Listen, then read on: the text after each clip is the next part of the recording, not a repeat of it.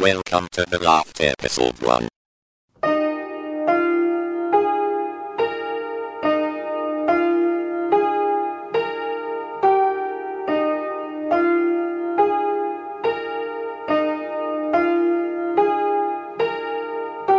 Featuring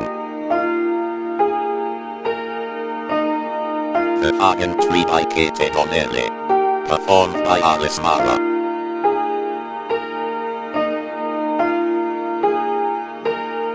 Anchored by Jennifer Robson. The Woods by Beth McCallum, performed by Kate Bond.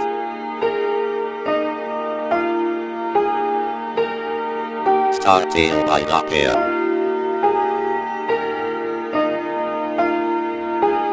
Sounds by Pretoria Pines and Sonny Carntyne.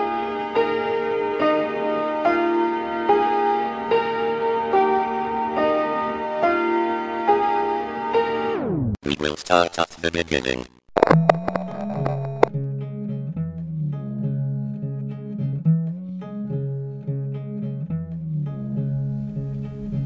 The hanging tree. It came in through the window she'd left open to let the soul out. It clapped, fussing behind the curtain, and went flapping and shadowing oblique across the bed. And where it passed low by the table, it clipped the ear of the wooden rabbit and sent it knocking and rolling across the floorboards. It made no cry, no song, just crumpled wing-beat sound of fresh-laid sheets. The two jumped up with the fright of it, coming in as it did from the hanging tree, from the bright outside to the dank subterrane of the room and breaking the sacred air. And it was a terrible thing with her lying there, but she hadn't moved all the day long, and her eyes were shut and her breathing slow, so that it seemed not to bother her at all as it dipped and rose above her. The two pressed their backs to the wall and looked one to the other, and then to the bed where she lay, and back up to the bird, watching as it threw itself in baneful arcs at the walls and the cornices and high up against the window panes, clouded and wavy with age. And they were each thinking of the meaning of it, and they were struck to silence until Aunt Vi said, "You, Laura," accusing, and sent her for the broom. Along the hallway, one hand dragging the broom behind and the other feeling at the rough clouds of old paint where the wallpaper once hung, where the mother had walked a thousand times before, and where one day she had stopped, stood looking at the paper, tracing with one finger its curves and dashes and stippled blue and green, and put her hand to her mouth and said, "Oh God," and started picking at it, peeling strips of it from the wall and not stopping until it was all torn down and the hallway littered with paper. When Aunt Vi came, her saying, "But there were birds in it," right through the pattern. Birds. And Aunt Vi nodding and going to the cupboard for something to put the rubbish in. There was a small scrap left in a corner by the doorway, high up where the light wouldn't reach. But Laura couldn't see any birds in it, only faces, as she saw faces in all things. "Well," said Aunt Vi. Laura reached up and brought the broom close to the bird resting on the window head, while her aunt stood back, hands knitted and pressed up at her mouth. A faint breeze from the window, but everything lay so heavy nothing stirred. Nothing but the soft mouse down of the bird's feathers, and their shadows elongating across one wall. And then just as the broom made contact, the bird took off again, thrashing at the furniture and sending down clots of felted dust, collections of lint and dead skin, of spider webs and hair and all other debris from atop the wardrobe, and scattered now all around. "Lord, give me strength," said Aunt Vi, and she took the broom from Laura and leaned on it with her eyes closed for a minute, then swept at the mess. The bird settled on top of the wardrobe, and it hunched its wings and lurched back and forth like a storybook villain, and it let out a thin cry. They stood staring at it, and each glanced at the bed and saw that she was still asleep. They'd both seen well enough where the bird had come from.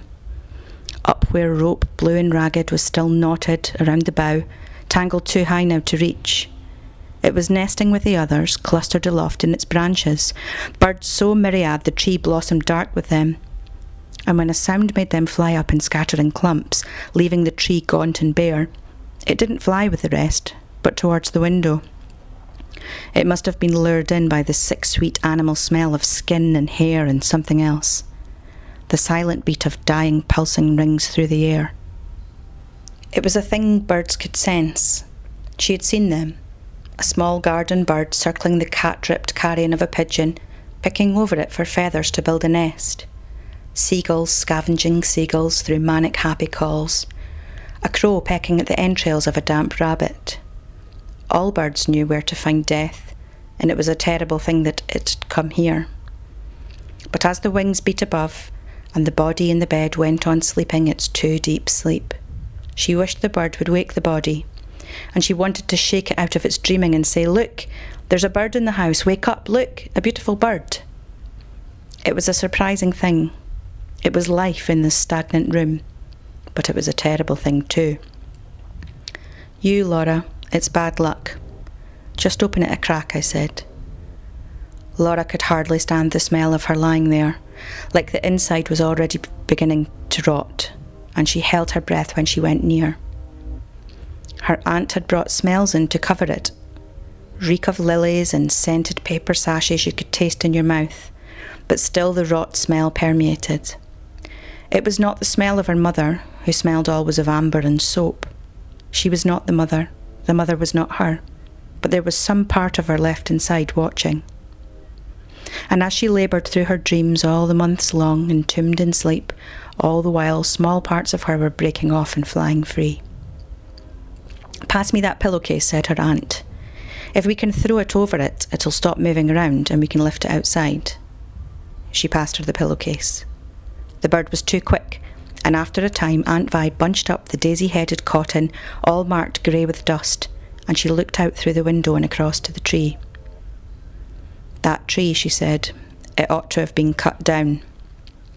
They'd walked in the shadow of the tree when she was a child, her listening to her mother's stories. "Why do they call it the hanging tree?" she'd asked. "Because in long ago times, some fool boys played at hanging there. They each of them took turns hanging from the rope to see who could do it longest. What happened? One had the rope secure around his neck, and at that same time, out of the bushes, a hare went limping past. The boys chased it into the woods, and they forgot their friend, and they never did catch it, and when they got back to the tree, the boy was dead. The devil was in that hare, and if I ever catch you playing at hanging, I'll leather your legs." Her spine rasped with it. The boy hanging in the tree, the devil, the hare. Three blackbirds were perched high up on the branches, making the dull and sticky buds quiver at their purple margins, and their song went wheeping and churling high and clear. "It ought to have been cut down," Aunt Vi said. The mother's slow hand moved across the bedclothes like the sluggish curl of a river, and was still. The bird went skittering across the floor and under the bed, and they kneeled low, one on either side, and looked each to the other under the valance and across the dark of the underneath, and the bird's eye glinted in what light had found its way there. "What kind of bird is it, do you think?" Laura said. "How should I know? A bird's a bird, and its bad luck is what it is." She wanted to say, "Why is it bad luck? What's wrong with it? And is it because it came from the tree, or because they bring death?" Her aunt reached out for it, and it flapped away from her high against the bed slats and cowered out of reach, and she sighed long and low.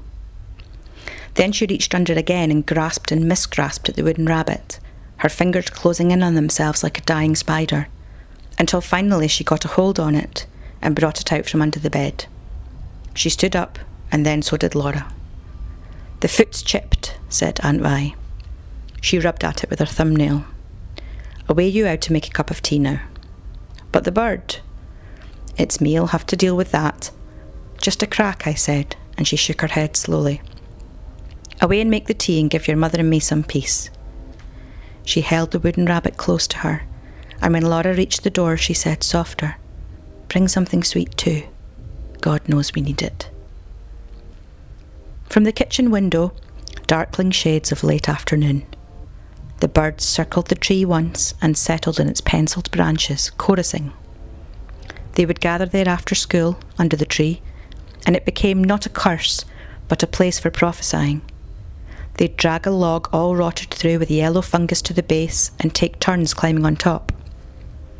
When the noose was in place, her friend would reach up with the hazel twig and tap three times along the trunk and say, "You've to ask a question in your head, but don't tell it to me." Then Laura would lean forward and wait for the answer. No sound, but the rasp of rope fibres drawing against smooth bark, while up above the sun made stars through the leaves. The last time, she'd asked the tree a big question.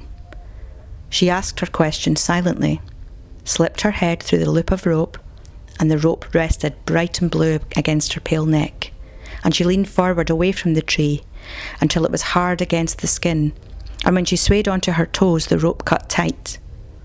It hurt so that she wanted it to stop, and she reached up to dig the cord loose, but then the white flooded in, and she expanded out with it, and there were faces all around, crowding and spinning through the light, and it was so that there was no beginning and no end, only light, until the rush sounded like the dark of the sea, and she was pushed back on her heels, and the colour came in through foggy apparitions.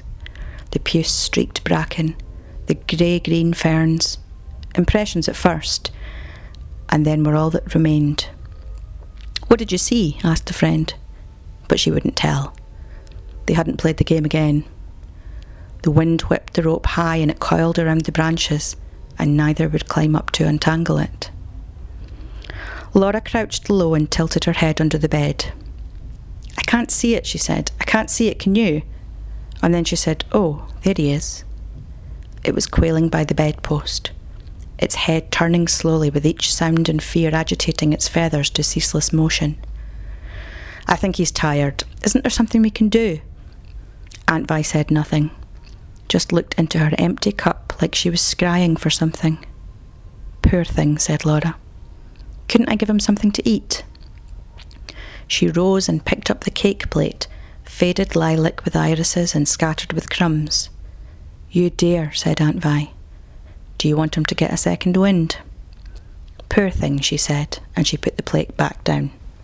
She stood looking down at her mother. "Should I give her the sponge?" she asked, and she reached for the bit of honeycomb they'd cut from the sponge in the bathroom and used to dampen her mouth when she wouldn't take any water.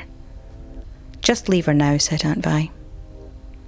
She set her cup down on the dressing table, and it clinked against the glass bowl and it sang like a temple bell. The day's last light was filtering into the room, silhouetting the wooden rabbit against the wall and casting branches like witches' fingers across the bed. The two sat on through dusk, shifting in hard-backed chairs, murmuring undertones, passing the time. The bird was still. In the sun's light, the mother was sometimes crescent, sometimes full, but in the night she wasn't there at all. When the moon appeared, bone, pale and gibbous, they drew the curtains closed, for it was said that the devil came down in moonbeams and took away the souls of the dying. The night air was damp and cold, and Laura parted the heavy drapes and laid her palms on the sash to push the window shut. But Aunt Vi rested a hand on her shoulder and said, "Leave it, child." And she understood then what it meant. They waited for the dark, for the shadows to turn things back into themselves. Then Laura picked up the sleeping bird and took it outside.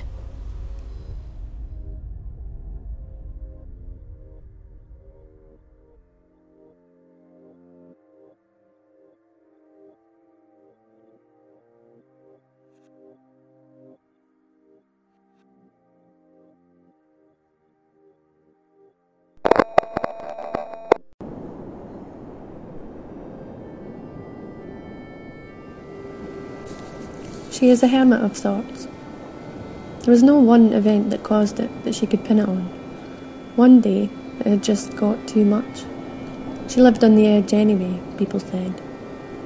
It was due to her being an artist. She felt things more deeply than others, and she could never learn to let go. She took on all their pain and carried it in her own. Her skin felt flayed by her people. Her soul skinned in red, like a hunter's kill. That feeling became so intense and consuming that it was the trigger, if anything. So she lives in the belly of a whale on the side of a black cliff that rises up from the sea. Her friends are puffins and gulls, terns and the fish eagle, Dolphins sometimes visit the bay. Seals wait for the tides to ebb, worshipping the sun on the rocks below. There is lots to watch here, and no one bothered her, not that her existence was widely known. The rock formations here provided a protecting cave for her, and it was only at certain points of low tide she can access the mainland. To be near the sea was all she wanted these days. The sound soothed her, allowed her space to think, to quiet her mind. She just lived here. When she had to go to the mainland for supplies, she found it difficult to talk. Her mouth felt shut fast. Remembering words was hard. She was always anxious she'd be asked questions from the people. Questions she couldn't answer. She just wanted to get in, get what she needed, and get back to her home beside the sea. Beside the sea, it was quiet, restful. She could sit at the edge of the cave and draw, follow the rocks with her line, close her eyes and move her hands over the paper and let go. She could just stop everything here. She could count her breath, let the wind play with her hair, swirl wisps around her. On warm days, she could stand still, close her eyes and feel the sun on her skin, and really feel everything. Smell the sweet salt air, listen to the waves, join them with her breath, long and soft, lap, sharp and shallow, crash. Sometimes she lay down on the edge of the cliff and let rain pelt down upon her body until she was soaked and eventually clean. In winters, she would sing and sew, wrapped in soft fur blankets, watching fire.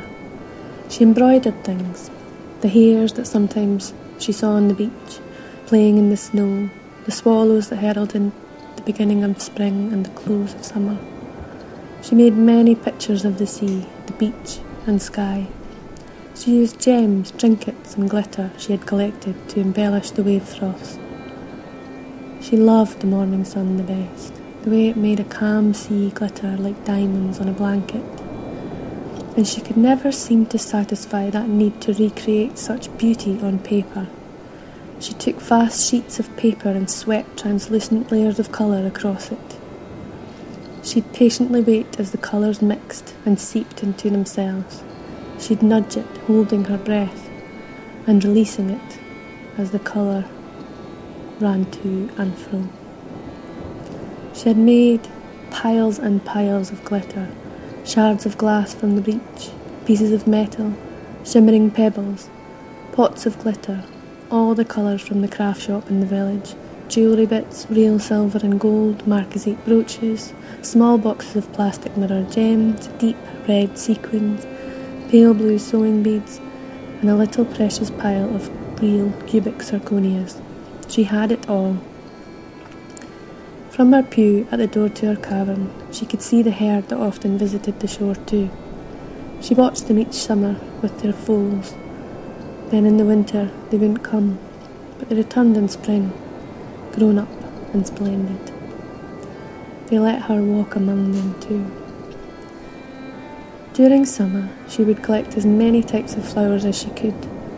Poppies and bluebells were easy to find and grew wild, and she watched for the first snowdrops in the spring. To take home just one and try to draw its ethereal form was always a treat. She took a rose here and there from the village gardens, none so much that they would be missed. She tied them in bunches and hung them from the roof inside the cave to dry. She pressed the forget-me-nots in her sketchbook. Every year, their blue would always fade, and she'd be sad, but still grateful to have them through the winter.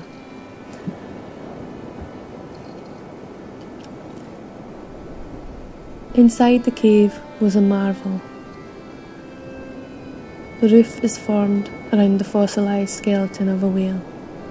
The spine and ribs are rafters of the cavern roof. The lower jawbone is missing, but the head looks out to sea from just a little inside the entrance. Inside it is as warm and homely as a house. She keeps it so. It's been five years, and her already long hair has never been cut. It is so long she can wrap it around her, sit on it. She has a full-length mirror in the cave and sits before it, sewing flowers through her hair. Here in her cave she wears long skirts, bright blues, embellished dresses, shocks of material and lace vests. When she goes to land, she wears big boots, heavy jumpers, nothing feminine or bright. The first night she saw him, she was pulled from her cosy reverie as she watched him take off his shoes and walk right into the sea. He stood there for a long while, staring out. For twenty-one days he did this. She counted, and she watched him every time until the sun went fully down and the moon rose up. During the day she started to make drawings. Drawings of him, small at first across the line where the sea meets the sky. Then one night, he didn't come, and after that, he did not return. For the first time she had come to live here, she felt alone. It was then she had the idea, and she filled her days with a careful and meticulous gluing of the tiny gems to the roof of the whale's mouth, so that when she lay down to sleep in the evening, the gems glittered gloriously above her in the low light. Every evening after a day of concentrated work, she climbed down and waited for him with her feet in the sea. That autumn, he returned.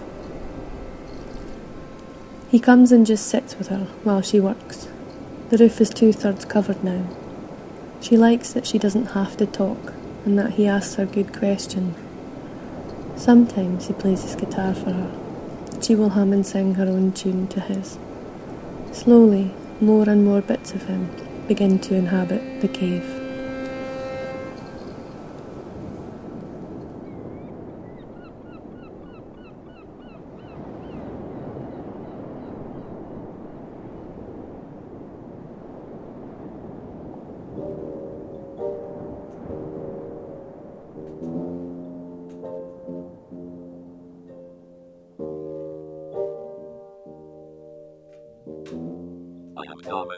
Everything I see, I hear.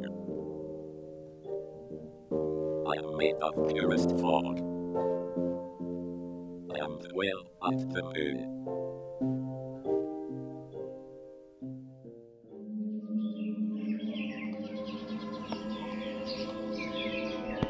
Star Tale by Lapeyre. Perched high, wrinkled why, yea, brightly warning all who float. Wisdom told, I must not clip it right.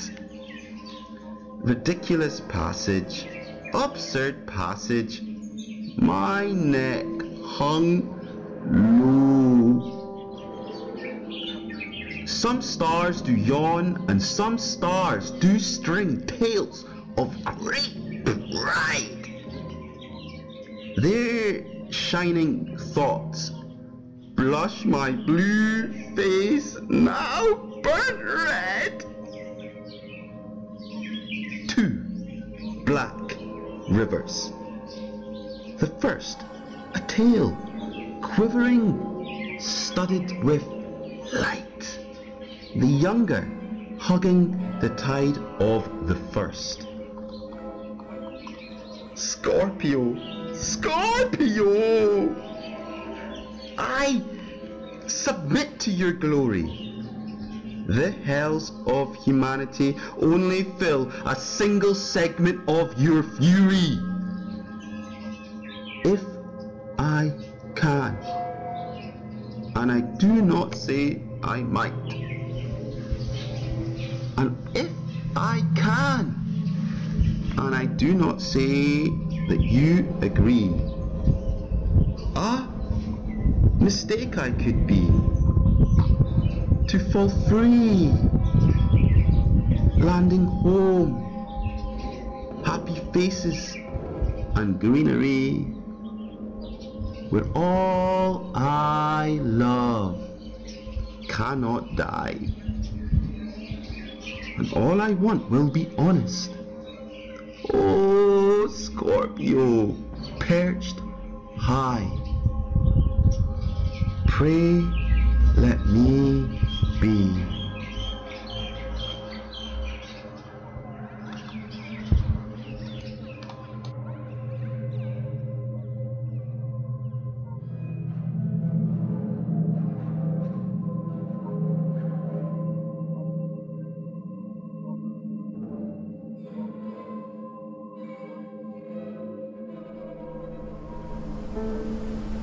The Woods by Beth McCallum. Up in the woods, beyond the house, she was in a death game with the stag. She was shrewd and calculating. He knew she was there, all of his senses directed. It was always a contest. This time she could tell he was more fearful. The forest shivered with it. She trembled herself, but only inside. Her hand was steady and practised. She sent the bullet and the animal fell, a true shot and no lingering death. She could always provide that at least. Behind her, she could hear her brother. Always the same disturbance, the same little hissing breath and rustling of ferns. She never turned, but instead marched off among the bracken, a distance from the kill, and sat against some stump, her back to the carcass. She could hear him with his little scissors, clipping, clipping. He whittered his odd language, and it reached her. Spots, wet, wet, sappy, silk, silk, fuzzy. She knew how long to wait, and sat staring up into the birches, gold and silver, quivering against the sky. Grey wing colours against the white bark made her hand reach instinctively for the rifle, but there were only shadows. The woods were tricksters. She sat for many minutes, glowering, resenting all the expectations of her. She snared the rabbits, she shot the grouse, she plugged the pheasants, she coursed the hare. In another life she wouldn't be here. She would be swimming rivers, she would be in sleek, testing rivers. That dream kept her going in the harsh round of killing, skinning, gutting, hanging, all so they would both be clothed and fed, all so they would both survive. This was the way of it after what happened. There was a great fuss of wood pigeons collapsing down through the leaves, then the snapping of undergrowth as her brother loped away. Away with his pickings, whatever they were. He was secretive. She waited a moment then, still sour, went back to trust the deer. When everything changed in their lives, she had concentrated on the practicalities, on saving the house and dodging the officials. Her father had always handled the caring. He had known how to reach Todd.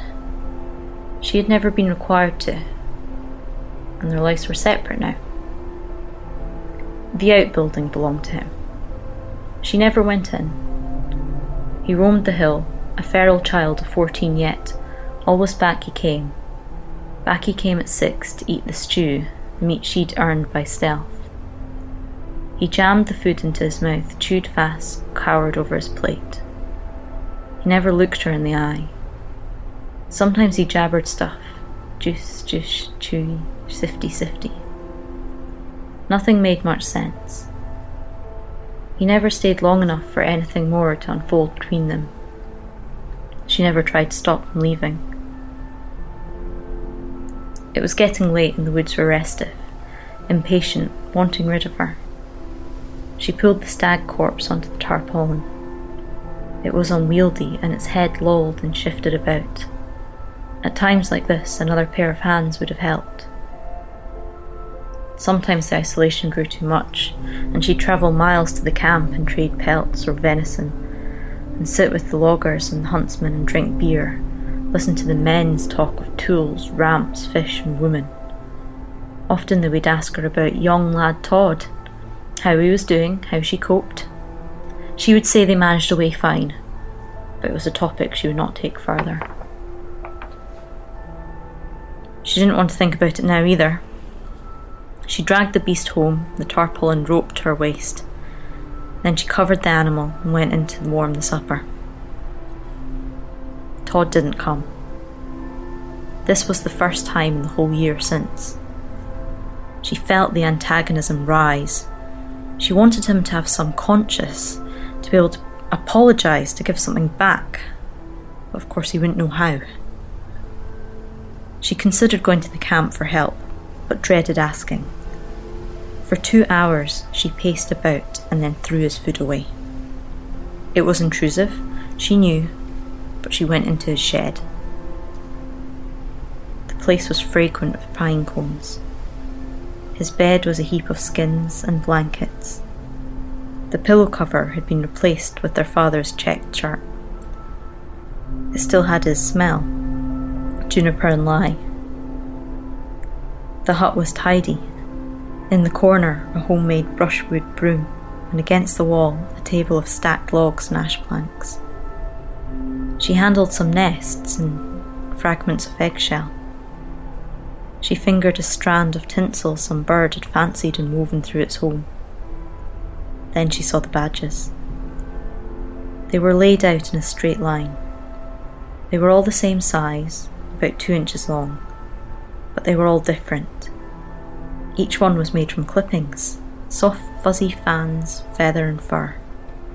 She recognised pheasant and partridge, rabbit, fox, and the white down of stoat.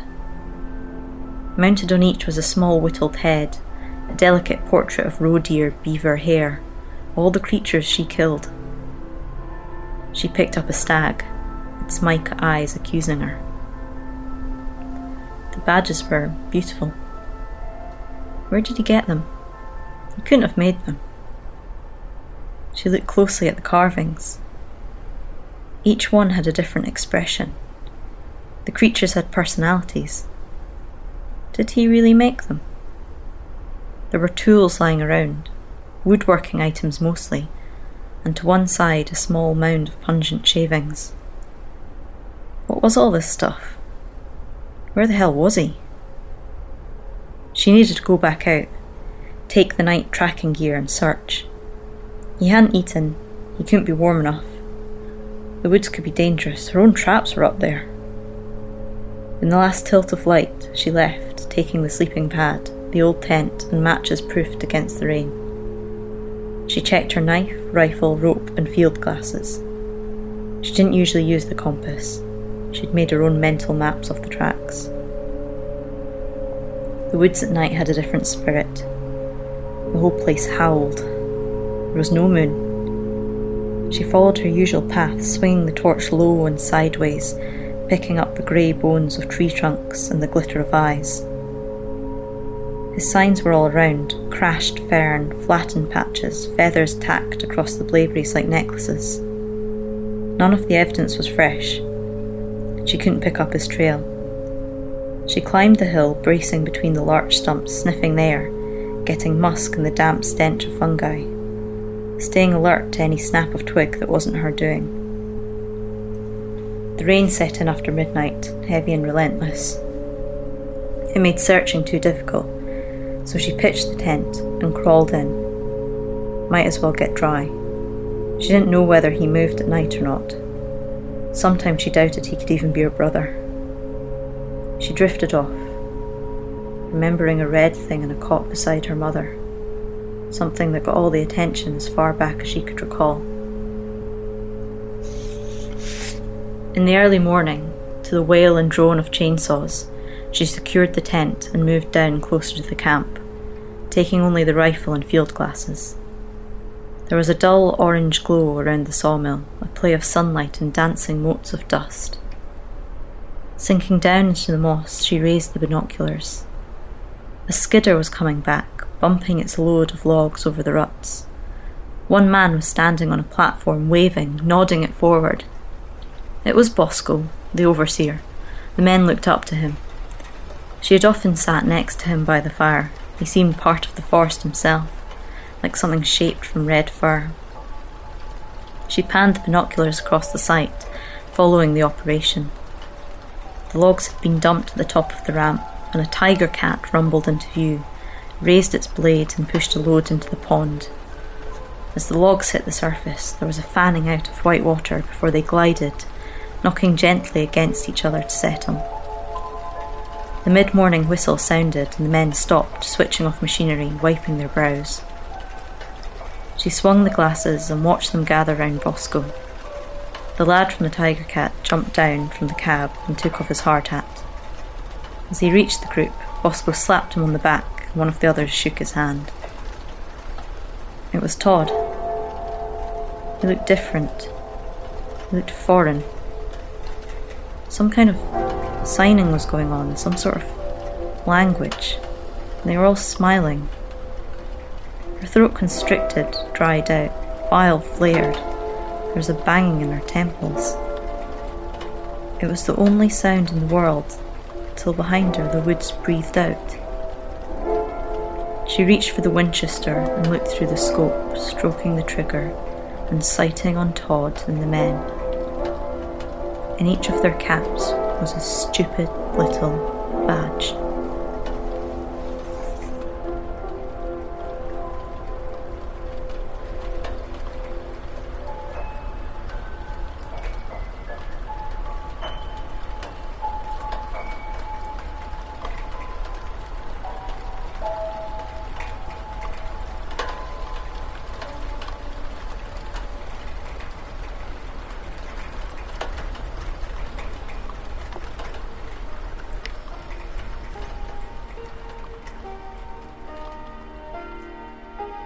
You have been listening to the LAFT.